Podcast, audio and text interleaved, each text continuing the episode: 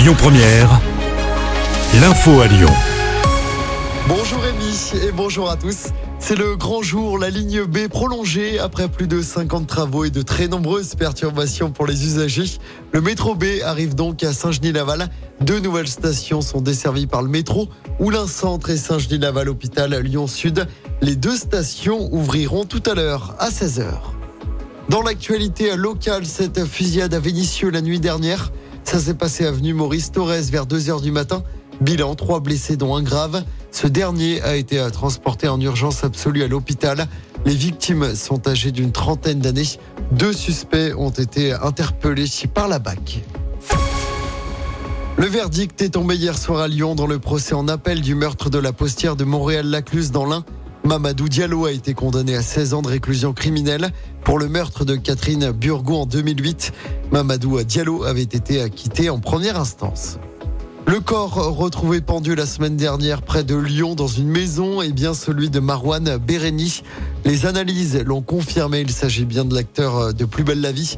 Les papiers d'identité du comédien de 34 ans qui était porté disparu depuis plus de deux mois avaient été retrouvés à proximité du corps. Les investigations se poursuivent pour déterminer les causes de sa mort. Et puis cinéma avec la remise du prix Lumière ce soir à Lyon. Wim Wenders recevra son prix à l'amphithéâtre de la Cité internationale. Avant ça, le réalisateur allemand organise une masterclass au théâtre des Célestins. On passe au sport en basket. Toujours pas de victoire en Coupe d'Europe cette saison pour l'Asvel. Quatrième défaite en quatre matchs d'Euroleague. Défaite 86 à 101 hier soir sur le parquet de Fenerbahçe en Turquie.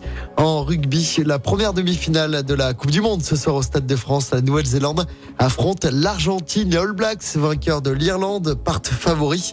Coup d'envoi 21h. Demain soir, l'Afrique du Sud qui a éliminé le 15 de France affronte l'Angleterre pour une place en finale.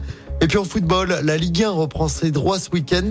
En ouverture de la neuvième journée, le Havre reçoit Lens. C'est à 21h ce soir. De son côté, match de la peur pour l'OL qui reçoit Clermont dimanche soir au groupe Ama Stadium. Clermont, lanterne rouge du championnat juste derrière l'OL. Les deux équipes n'ont pas encore gagné cette saison. Et puis toujours en football, l'OL féminin connaîtra tout à l'heure son groupe de Ligue des Champions.